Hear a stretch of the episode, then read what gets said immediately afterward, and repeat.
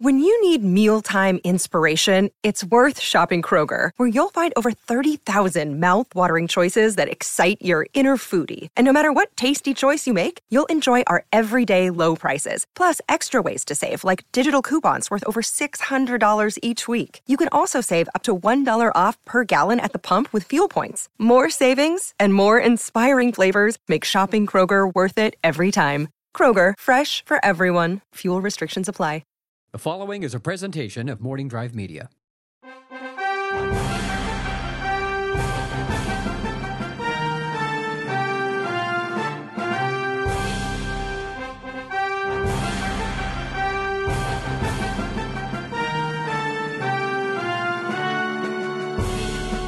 Broadcasting from the Napzok File Studios in Studio City, California, this is Spotlight Star Wars, and I am your host, Ken Napzok, broadcasting uh, on a 4th of July weekend. So happy 4th for you if you're listening in America. To the other countries that uh, do listen um, to my work, I appreciate it, number one. I love the international feel and flavor to my audience, but, uh, you know, I can't necessarily say happy 4th to you happy Saturday or happy whatever day it is. We are here talking and uh, diving and pontificating into Star Wars and about Star Wars as we always do on Spotlight Star Wars. And um, a lot to talk about. Had a lot of fun on Jedi Alliance this past week, uh, asking one of the most important questions. And that is, of course, did Qui Gon Jinn and Shmi Skywalker get it on? Uh, Joseph Scrimshaw, Mark Donica, and I had a had one of my favorite discussions in the uh, 45 episode history of Jedi Alliance, and I think we're going to continue to have that discussion on the show um, with other guests. I think it's a it's one of the most important Star Wars questions, whether you liked the prequels or not. Did Qui Gon Jinn and Shmi just do more than share glances on Tatooine? Uh, were there some deleted scenes that we did not see? on some stuff. I, of course, think they absolutely got it on. They absolutely wanted to get it on. I think Qui Gon Jinn is a Jedi who plays by his own rules at times. I think he uh, hangs with uh, Quinlan Vos and Jedi Master Sifo and even his former uh, Master Dooku. I think they all kind of were on the outside of the uh, Force a little bit. No, not the Force, but outside of the Jedi Council. And I think they shared a beer every once in a while, if you know what I mean. And uh, when Qui Gon got to Tatooine and found Shmi Skywalker, it was uh, it wasn't love at first sight. I don't even think it was lust at first sight. I think it was two kindred souls who have been traveling and slave laboring through the galaxy all by themselves. And when they looked at each other's sun crusted eyes there on Tatooine, they found they found solace in each other, and I think they both knew it wasn't going to last. I think they put little Annie to bed, turned off C3PO, told Jar Jar to go into town and pick up some food, uh, waited for Padme to uh, stop writing in her diary and fall asleep, and then they uh, they shared a long embrace that turned into a night they both would remember.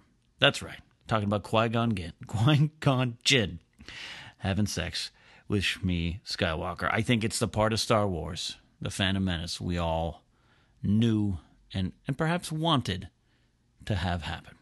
And that's the fun we've been having on Jedi Alliance here. Uh, thank you uh, for those people who've been listening to that show as it continues to move and grow and change as always. Uh, stay with the show, it is fun. Um, I have not had a chance to catch up on the Marvel comics.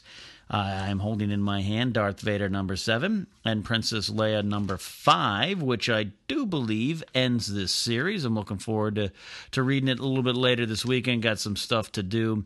Um, wow. Okay. Sorry. Uh, this is what happens when I record the show live to tape. I'm flipping through episode, uh, issue five of Mark Waid's Princess Leia comic for Marvel, and on the uh, one of the first things I see is a nice, nice advertisement for a uh, new Lego set, which is the Imperial Shuttle, uh, Shuttle Tydirium, actually, because it's got Han and Chewie in it.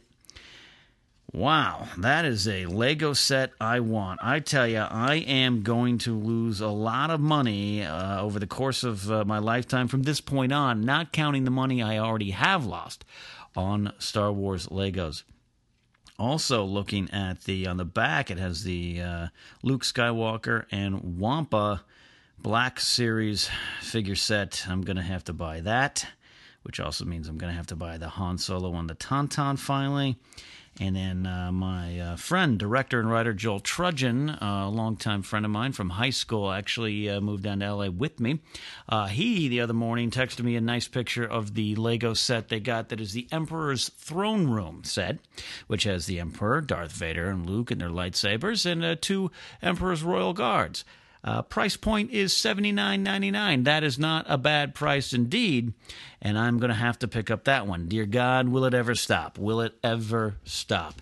Uh, regarding the Princess Leia comic, it comes to an end with this one, a five issue run. To some, that might be disappointing. To me, I think it was a good idea to see what you could do with this character. And it was a little bit of a weird and different take on the post New Hope story, but I like a lot of things they did in it. I'm curious uh, what it is.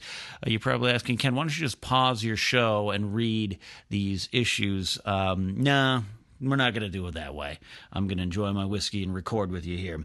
But I'm uh, looking forward to it. It's been a long day. Just so you know, I, I do a lot of other things. And uh, I record this show after a long day of work, gym, life, the universe, and everything. Uh, and I do it because I love it, and I do it because I love you all. But uh, I didn't have time to read the comics today, all right? I had to rush over to the comic shop. You would all be proud of me because when I rushed into the comic. Oh, here it is.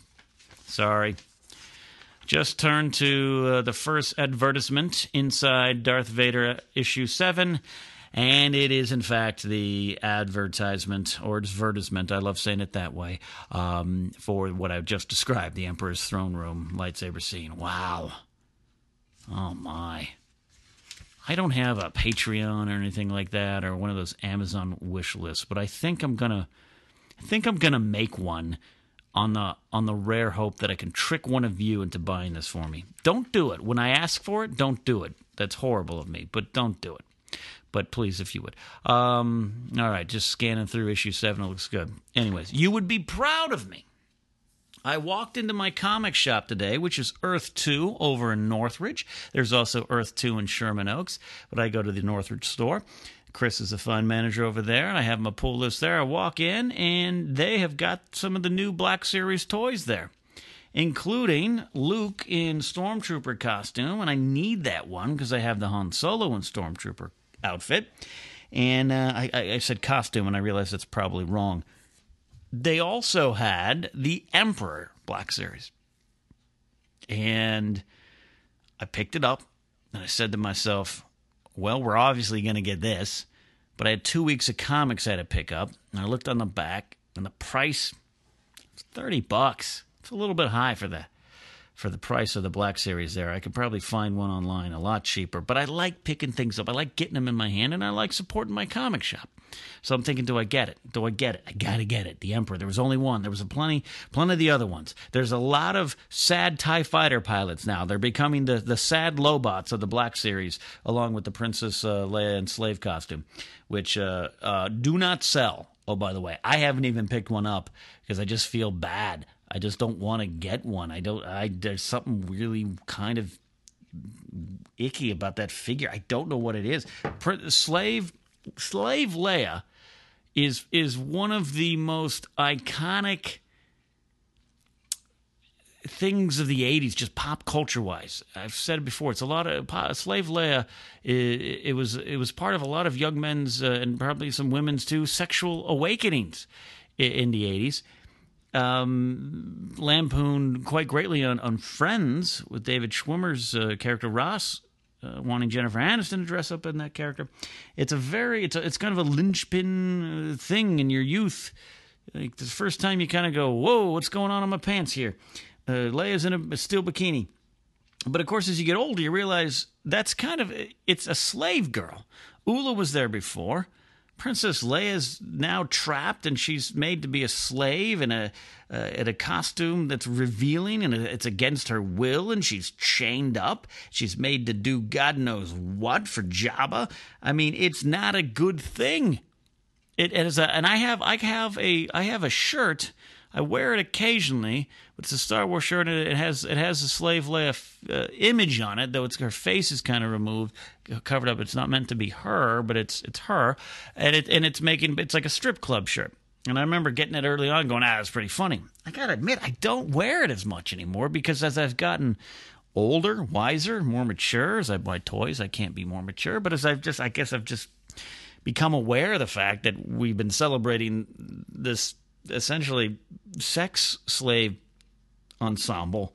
I get it why why as a kid you don't know, but as you get older, I think there's just a certain responsibility you have to not perpetuate this thing of of of sexualizing a pretty bad thing for that character. It's a bad thing. Jabba's not a good guy, and you're trapped in a still bikini on his lap with Sally B. Crumb going, eh, I, I, it's not a good thing. So I have not picked up a Black Series slave Leia. I, I might one day just to complete the collection. I, I don't know. I don't know. It's kind of weird. so when I go to Target and I see 14 slave Leias sitting there on the shelves alone, it, it, it, it I don't know. It tells me something. Maybe, maybe the rest of you kind of feeling that way too. I don't know. I digress. I had this Emperor in my hand. 30 bucks was the price point, and I'm thinking, do I do it? Do I do it? And I didn't. I put it down. And I need the Emperor to complete my wall design where I have Vader and, and Jedi Luke uh, above my bedroom wall. They're, they're, they're, they're displayed up there in the case. I need the Emperor. That's the scene. I'll get it eventually, maybe at a lower price point, but I think point is you would be proud of me for showing a little bit of uh, patience and uh, not throwing my money away so quickly one of the reasons, of course, I'm doing that is uh, is I'm saving for Comic Con, where I'll probably end up buying it there for forty.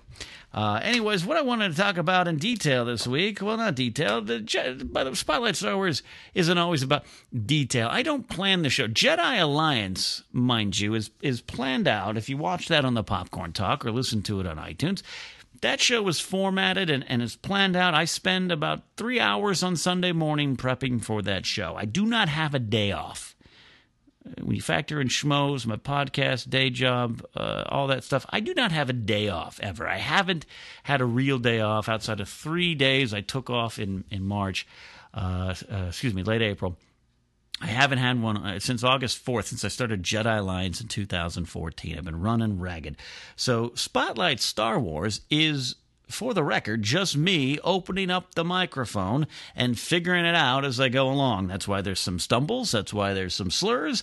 That's why I drink some whiskey while I do it. That's why I'm usually alone in my apartment on a Friday night recording the show because I love to talk about Star Wars and share it with you, my fans. And I love when I post this, I try to get this done Friday night and I get it out early Saturday morning so that when I wake up, from uh, going to bed alone, drunk uh, on a Friday night, I wake up to find some really nice tweets. So please follow me at Ken Napzok and tweet uh, anything you want after you hear this show and hashtag it Spotlight Star Wars.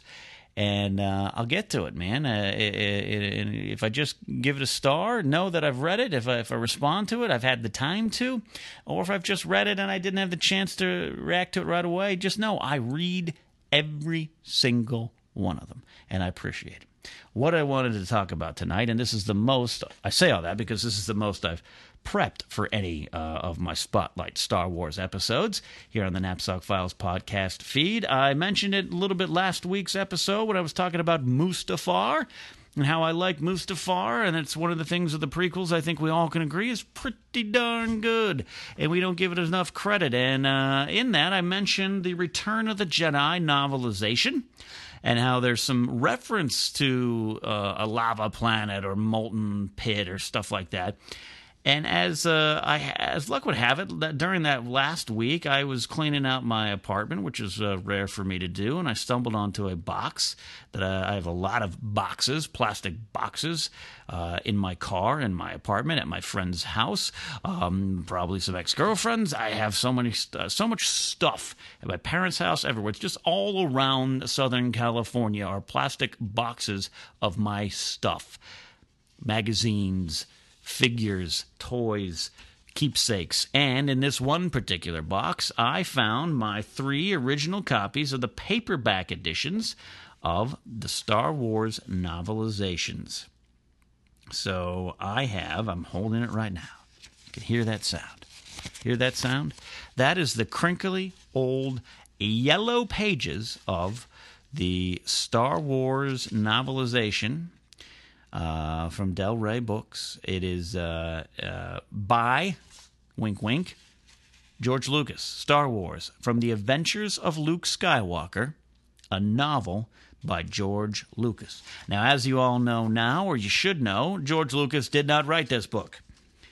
Uh, though it was his story, certainly. Uh, this book was written by a man named Alan Dean Foster uh, who then wrote uh, Splinter of the Mind's Eye, and then uh, from there uh, went on to a lot of other things. I just recently learned uh, on, on while doing Far, Far Away with John Rocha and Joseph Scrimshaw that uh, Dean Foster did the novelizations of J.J. Abrams' Star Wars, Star Trek books. So Abrams is bringing him in to do the novelization of The Force Awakens. That's one of my favorite things to hear. Alan Dean Foster did a spectacular job ghostwriting the Star Wars uh, novelization, not called A New Hope. Again, Star Wars from the Adventures of Luke Skywalker. If you have not had a chance to get this, you should get it. Uh, my good friend Tiffany Smith, for my birthday this past year, picked up uh, a re release of these novels in one uh, hardbound copy. I have it. It looks great. I haven't opened it yet because uh, I just kind of want to keep it there clean for a while. Um, but I will because I want to kind of contrast and compare and make sure they didn't change anything. And because uh, because there's things in these books you got to read. If you have not had a chance to get these books, go out and get that hard copy uh, the, with all three in one. Track it down. They're out there. Find them. You probably uh, go to eBay and get some of these old copies that I have. Uh, these are copies that I've, I've had since I was eight years old. Uh, Jedi coming out in 83. I probably did not get these books um, until uh, about 84, 85 at the latest. But I was a very uh, voracious reader, even at a very young age. First, second grade, I was reading books that uh, sixth graders would read. No, that doesn't make me smart. It just meant I started a life of solitude young whiskey time. So, uh, anyways, let's get to it. Star Wars: The Adventures of Luke Skywalker. You need to read the pro- prologue. The prologue starts another galaxy, another time. The old republic was the republic of legend, greater than distance or time. No need to note where it was or whence it came, only to know that it was the republic. It is great. If you just read this, you learn about the prequels or what Lucas kind of envisioned they would be. Some of the stuff is there. And and we talk bad about the prequels because how the story was executed and the movies were made, and those are justifiable concerns and problems and jokes. But I always contend, and I have contended, that the story was kind of in place. Lucas mentioned planets like uh, uh, Naboo and uh, um, Utapau. Uh, they were there a long time ago, and the character of Mace Windy, not Windu, but Windy, was uh, was in place long before A New Hope or Star Wars, as it was called then, hit the theaters in '77, long before he finalized the script.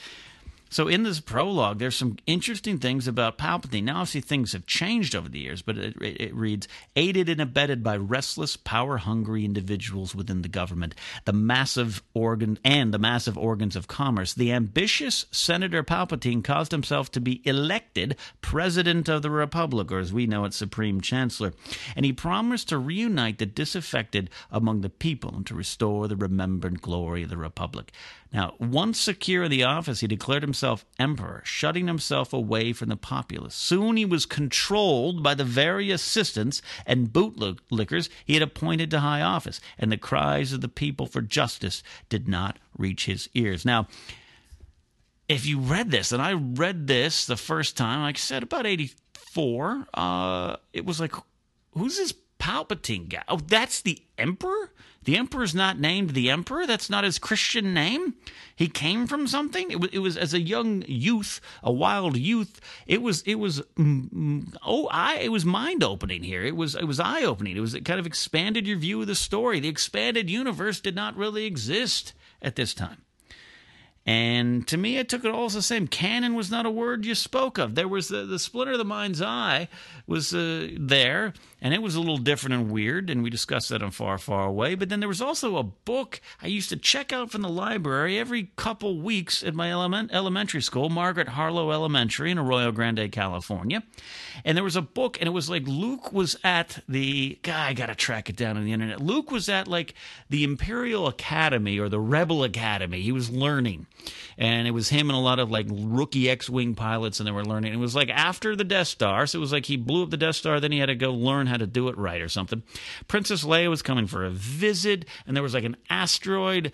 And, and, and Luke had to go save the day, and R2 was in it, I think. And this was an illustrated children's book that I used to check out around the time that I got this book. And to me, it was all the same. I did, it was all the same.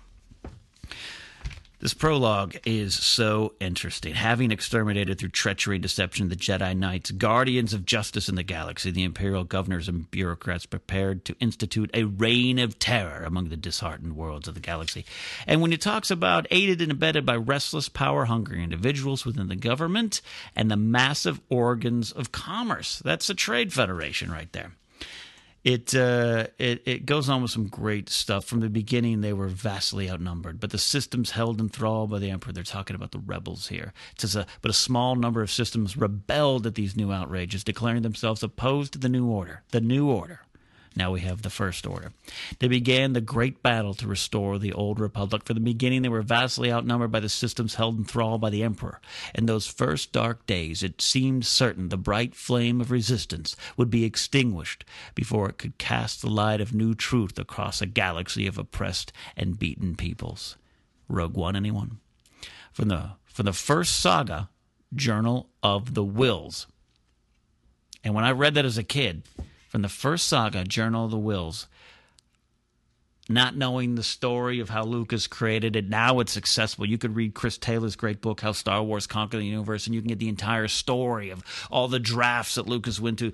Yeah, you can get the Dark Horse comic series of The Star Wars, where they take Lucas's uh, original draft of Star Wars or one of it and turn it into a comic book, and you see a lot of this stuff, and it talks about the whills. The Journal of the Whills, it was supposed to be something else. Now we know this, but that back then in 1984, as a young kid, I read that from the first saga, Journal of the Whills. And the Journal of the Whills is italicized, which, as you know, means it's a book title. So I spent much of my youth going into, I, have got to admit, the early 90s, going into used bookstores in my hometown trying to find a copy of Journal of the Whills. And I'd ask some people, Do you have Journal of the Whills? It's like the Star Wars before the Star Wars, it's the history of the Republic and how the Emperor became the Emperor and he was a senator called Palpatine. And people would look at me like, You're crazy, kid. That doesn't exist. And that's where I got it from right here in the prologue. And the prologue ends with an interesting quote They were in the wrong place at the wrong time. Naturally, they became heroes. Leia Organa of Alderaan, Senator. That's a great prologue. You read that now as a Star Wars fan, as the galaxy has expanded and gone into legends and gone into canon and non-canon, what all that stuff. It that prologue written by Alan Dean Foster, but influenced by the story of George Lucas, that says a lot about the prequels. Gosh, I haven't I haven't read that in years. I haven't had this prologue in my hands in years, and to read it again, it got me as excited about the vast history of Star Wars uh, as I was in 1984. I made some notes. Um, this uh, this it starts. Uh, there's a lot of stuff that we now know as uh, uh, deleted scenes all through this book. Um, it starts like the movie does, uh, with the Tantive Four getting hit and all that kind of stuff. Um, madness. This is madness. This time we'll be destroyed for for sure. Um, it's got 3P and R2. But chapter 2 goes into what we now know is uh, deleted stuff from the story. It's Luke watching it. Luke Skywalker, and it says uh, he goes into uh, you know his, his, little hangout there, and he's got his friends, and um, his uh, buddy Biggs shows up, and uh, that scene you've seen those stills uh, that are out there, and uh, it talks about his I'm trying to get a Deak and Windy, Wormy, Camie. I think Luke and Camie kind of had a thing, and um, and Biggs is there, man. Biggs is back he says, Of course I got it. Signed to serve aboard the freighter Rand Ecliptic. Just last week, first mate Biggs Darklighter at your service. He performed a twisting salute, half serious and half humorous. That's Biggs, man. That is Biggs. And uh, Luke's trying to tell him about the rebellion, and they're like, hey, kid, it ain't coming. And I remember reading that, and it's like, I'd seen the movie already. So I read this, and it's like, what? I was confused. Who's this Camie character? Who's Deak? Who's Windy? Who the hell's Wormy? Or back then, who the heck is Wormy? I love it. I love this book. You got to get a hold of it. And it's got the original uh, press photos. You can see them elsewhere. But if you uh, also at my school library at Margaret Harloe Elementary, they had the promotional book that was created by 20th Century Fox in the hopes to get people excited for Star Wars and uh, it, it, didn't really work. And of course, Star Wars was like the first movie to go to San Diego Comic Con. About 75, 76, and go, hey, we got this stuff coming. You like it? No? Want a shirt? No? Okay. As I prep for Comic Con next week, which is a an amazing and impressive and overwhelming undertaking. Page 108 has Jabba talking with Han Solo, the most famous scene, I think, from Star Wars that we all knew was deleted and then came out in the mid 90s and when we went deleted again. Um, it's got that. I've got some other stuff marked in here. Uh, I, I, don't want to take too long just reading this book to myself. You can go to, uh, the, we'll jump ahead to the Battle of, of Yavin, and uh, we mentioned this, it's well known, but you have Blue Leader. Blue Boys, he addressed his, in, uh, his intership pickup. This is Blue Leader. Adjust your selectors and check in. Approaching the target at 1.3. This is it, boys, he said in the bike to the mic. Blue 2, you're too far out. Close it up, Wedge. Blue 2, Blue 5. That's right. Luke Skywalker's famous Red 5 was originally intended to be blue. I like Red 5 better, but as with history, you look back and you think, what was always should have been. I'm jumping ahead there. They got some great stuff here. You can kind of get into uh, the minds of all the characters like any good book, but I'm taking you to the end here. Don't want to spoil it, but there's some changes. Princess Leia, she placed something heavy and golden around Solo's neck and then Chewbacca's. That's right. In the book, Chewbacca gets a medal long overlooked in the movie. Chewbacca, he got his medal. He got what he deserved in this one. And it ends. Do you want to know the ending? You're going to get it. It ends with uh, Han Solo and Princess Leia sharing a stare. That's right. He found his full attention occupied by the radiant Leia Organa. She noticed his unabashed stare, but this time she only smiled. That's the book of Star Wars from the adventures of Luke Skywalker. Move on to um, Empire Strikes Back. Donald F. Glut wrote this book based on a story by George Lucas. I know as little about this one. Um, there's a lot of interesting things to in it. There's a lot more wampas, of course. The Imperial droid kills a wampa. Did you know that? It, he kills a wampa. The, the, the little droid is moving around. He sees something in the snow. He goes up to it. The mound shook again with a roar that nearly destroyed the probe droid's auditory sensors. It zoomed back several meters, widening the space between it and the creature. The droid had never before encountered a Wampa ice creature. Its computers advised that the beast be dealt with expeditiously. The droid made an internal adjustment to regulate the potency of its laser beam. Less than a moment later, the beam was at its maximum intensity. The machine aimed the laser at the creature enveloping it in a great flaming and smoking cloud. Seconds later, the few remaining particles of the Wampa were swept away by the icy winds. The droid destroyed that Wampa. The book starts. Empire Strikes Back does not. The novel does not start with a uh, great prologue or anything that uh, harkens back to the prequels, except for this. The first sentence says, "Now this is what I call cold." Luke Skywalker's voice broke the silence he had observed since leaving the newly established rebel base hours earlier. Like father, like son. Now, this is what I call pod racing. Now, this is what I call cold. Anakin Skywalker and Luke Skywalker are definitely father and son. I picked this book up, or probably uh, my. No, I think I used my allowance, but my mother was probably there with me. I got it at a store called Nan's Pre-Owned Books, 1405 Grand Avenue, Arroyo Grande, California, 92420. Uh, I don't think Nan's Pre-Owned Books is still there. It was there for a very long time, though, even after I moved to LA. That's where I picked up this book. So when you pick up a used book, you sometimes get inscriptions.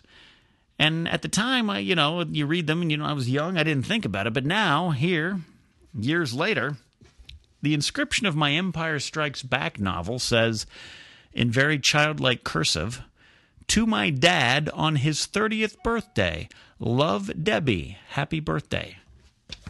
I don't know who they are, but I have a piece of their history. Debbie, if you're out there and you gave the Empire Strikes Back novel to your father on his 30th birthday, uh, I have your book. Skipping ahead to the scene where the Emperor says, There is a grave disturbance in the Force. I have felt it, the Dark Lord replied. Um, the Emperor says, Our situation is most precarious. We have a new enemy who could bring down our destruction. Our destruction? Who? The son of Skywalker. You must destroy him, or he will be our undoing. Skywalker, Vader thought. The thought was impossible. How could the Emperor be concerned with this insignificant youth?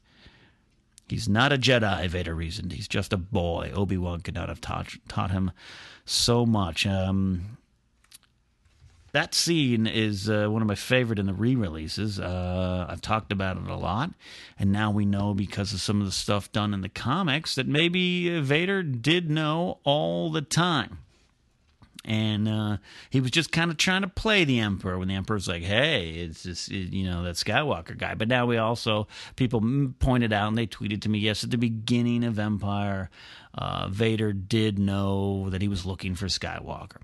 He says it. Uh, fair enough. Good point.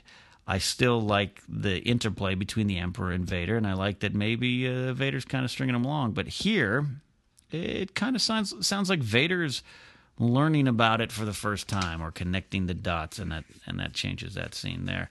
Um, jumping ahead to the penultimate scene in Empire Strikes Back, nothing, interestingly enough, not much different. This book is more, and I do remember it as more of a direct. Uh, just adaptation of the uh, of the movie script into into the story, but there's nothing that uh, you learn different from Vader revealing himself to Luke as his father. But there's definitely, like with any book, you get to get inside Luke's head, and there's some good stuff uh, about Luke uh, learning that Vader was his father and just how he went through that fight and how he went from confident to defeated. Um, it's good stuff. Not going to read it though because I want to move on to Jedi. Sorry, I'm getting lost in this book. This is great. I might just read these all again soon, huh? I probably should do that before Force Awakens comes out, but there's so many other Star Wars books to read right now, and I say that a little frustrated. I am uh, about halfway through Dark Disciple. It is good.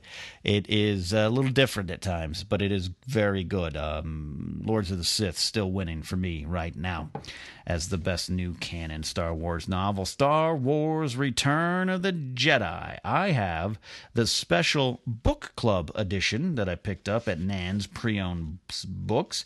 Um, and this one's written by James Kahn. No, that, not that Caan. It includes a fabulous eight page color insert flipping to that now. Oh, it's fabulous. Some of the promotional shots that you are all very familiar with of uh, Return of the Jedi are in there. What does the novel of Jedi reveal? By the way, this book is to Jackie from Chanda. Jackie and Chanda, I have your book. I bought it at Nan's Pre-Owned Books years ago. Um, the prologue has one of I've mentioned it before. People say, uh, Ken, why do you like Moff Jerjerrod, the insignificant Imperial Moff who ran the second Death Star and, quite frankly, probably ran it into the ground? I don't know, but I do like the guy, and one of the reasons was the novel, because in the book he's kind of, excuse me, in the movie he comes across as kind of a bootlicker. He's kind of a guy that's just kind of running scared, not really knowing what he's doing, but not not in the novel. Yeah, he's scared. All that stuff is still the dialogue's still the same, but it describes Jerjerrod. Uh, they snap to attention as Moff Jerjerrod entered. Jerjerrod, tall, thin, arrogant, was the Death Star commander. He walked without hurry up the ranks of the soldiers to the ramp of the shuttle.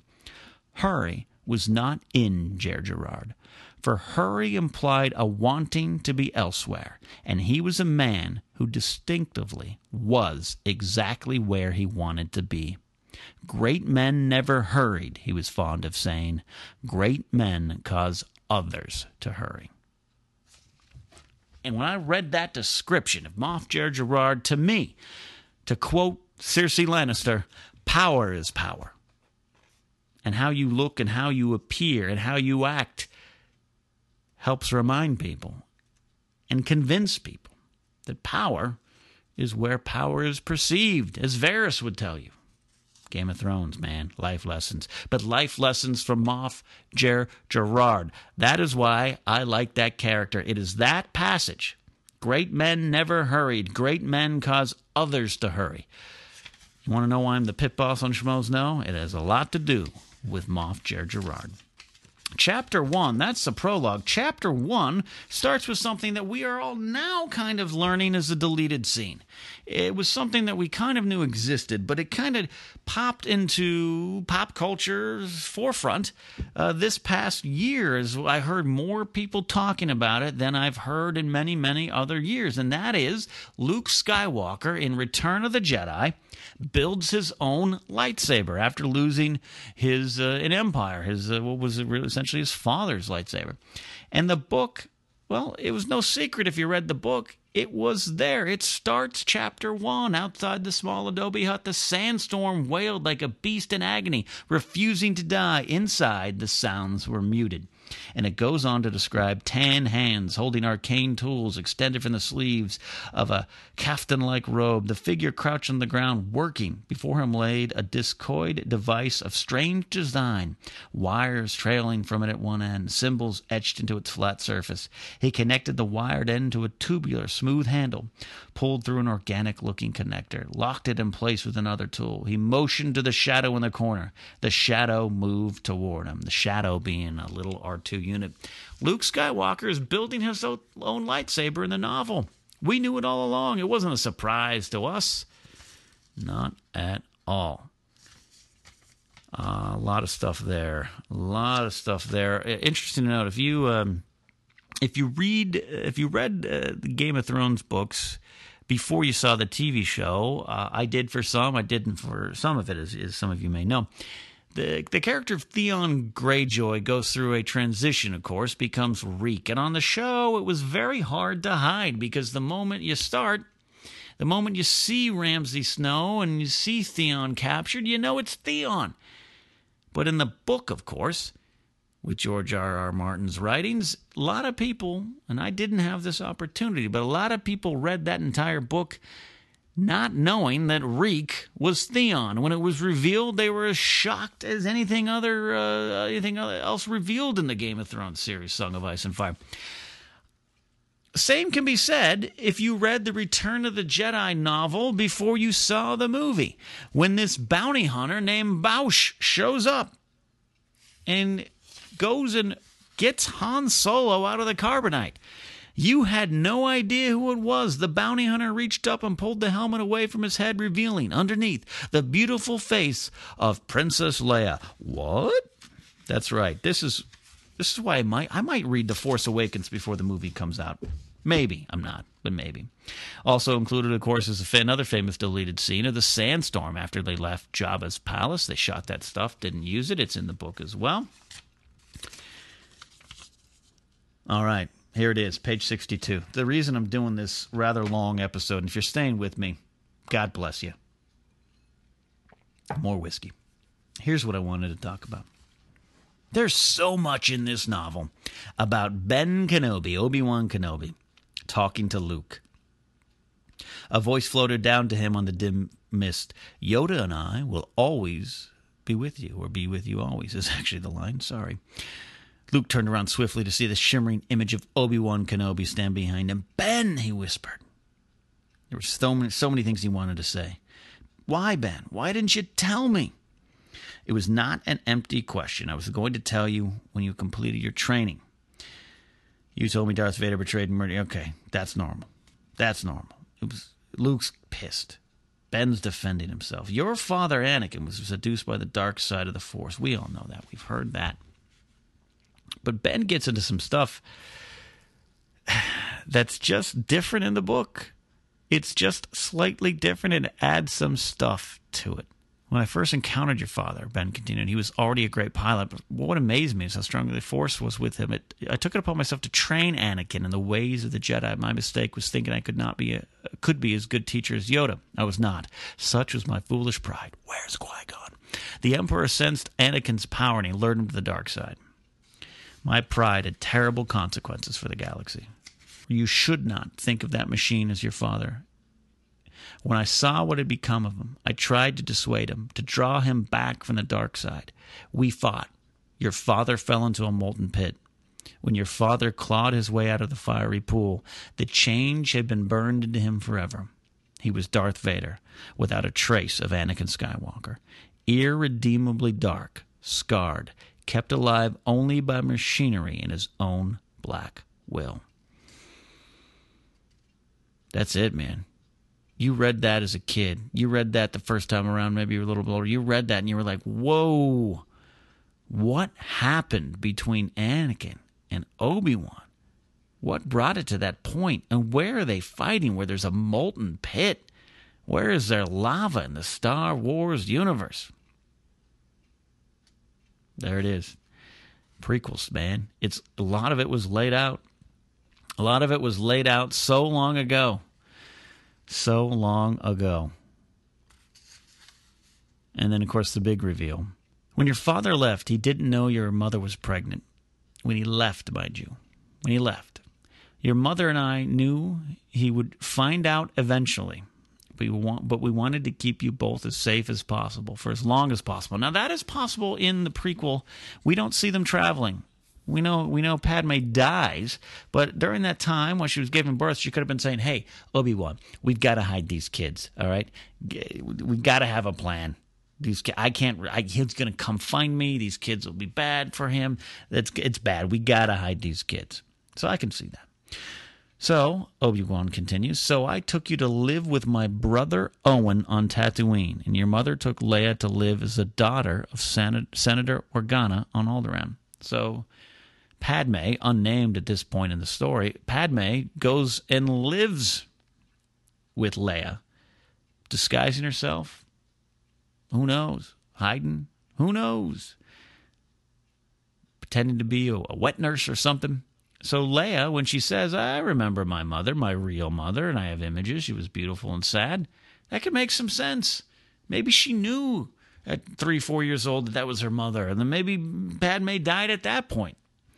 Who knows what was originally intended, but it's always been interesting. And I grew up in the 80s saying one, at at, but two, grew up in the 80s knowing that Obi Wan and Vader or Anakin fought and Vader fell into a molten pit. And I was sure of another fact, and that was that Uncle Owen was actually Ben Kenobi's brother. And then the prequels come along, and it was un, it was unaddressed. The prequels come along, and Uncle Owen, he's got nothing to do with Obi Wan in terms of relations. In fact, Anakin's mother marries Owen's father, so Anakin and Owen are kind of stepbrothers, and Uncle Owen is a pretty legitimate uncle. Different story. Some of the stuff that Lucas originally intended could have been that much more interesting. Could you imagine if Ben actually had a brother that he found and acknowledged, and then explains some of the, the tension that you see in New Hope. That man's just a crazy old wizard. Uh, they play it off as it's it's Owen and uh, Anakin having the heat, and they do without a doubt have the heat. But the the, the subtext of Obi Wan having a brother, his brother doing this favor for him because he uh, he knew who Anakin was, but they, I like it. It's weird. It's good. There's also the deleted scene of Emperor of Vader choking an Emperor's Royal Guard. That's in there as well. Uh, I don't want to take waste too much more of your time. I've rambled and rambled and rambled on this Friday night. I hope you found some of that interesting. I find it interesting, and I'm sure some of you do out there too. If you have not had a chance, pick up the novelizations of Star Wars from the Adventures of Luke Skywalker, The Empire Strikes Back, and Return of the Jedi. They are quick reads, I'm sure. You will enjoy getting back into the story and seeing it again for a first time from a different point of view. Put it all together. Please do that and tell me the results. And if you've already read them and you've already had the pleasure of growing up with these novels and knowing some of the stuff I did, and sitting there in the prequels going, No, no, Uncle Owen is Obi Wan's brother. What are you talking about? And her mother didn't die. Padme didn't die. She took her to. Oh, no, no, no. If you had that experience like I did, please share it with me. Hashtag Spotlight Star Wars and, and talk to me about it on Twitter at Ken Napzok. Thank you so much. If you've listened all the way through, and thank you so much for letting me ramble about some of my favorite things in the Star Wars universe on a week to week basis. This one went long tonight because I had a lot to say. I didn't mean to read everything from the books, but I'm telling you, they're interesting, and and it, it fuels my Star Wars fandom. If you're out there and you've been celebrating Star Wars with me on Jedi Alliance or Far, Far Away or here on Spotlight Star Wars, these novels very much fuel my fandom and my love of it and my understanding of it, which had to change years later because stuff I knew was not true stuff I believed. It was mentioned at the canon panel at Star Wars Celebration. A fan asked, Are you going to re release these books and correct them for canon? And, and he specifically ref- referenced Obi Wan and his brother Owen. And, and uh, Leland Chee and Pablo Hidalgo and everyone else kind of laughed and said, There's just no way we're going to change the written word. You'll just have to let it be. And uh, everything in Star Wars is, of course, from a certain point of view. That is uh, Spotlight Star Wars for this week. As always, uh, thanks for listening. Join the conversation on Twitter at Ken Napzok. Spotlight Star Wars is the hashtag. And uh, do me a favor if you're uh, listening for uh, one of the first few times and you found me from Schmoes or Jedi Alliance, subscribe to the Napzok Files podcast feed on iTunes and rate and review. You could also listen on Podomatic and Stitcher. What we do on uh, this podcast feed now is we have a lot of different kind of shows under one roof. It is a journey through my life. Sometimes it's interviews with uh, people I know or people I'm getting to know and who have fascinating stories, stories that I think will matter to you. Other times it's talking about Game of Thrones. Other times it's talking about Star Wars. Other times it's me and Alex Welsh talking about his life moving forward.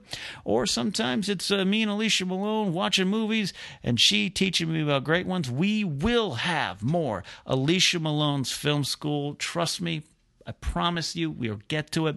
We are two very busy people, and to find the time to sit down and not just watch a movie, but record a movie, uh, record a show about that movie, uh, is it, it proves to be difficult at times. But we definitely have uh, that plan for the future. So until next time, may that force thing sometimes be around you. This is Ken Napzok, and this has been Spotlight Star Wars.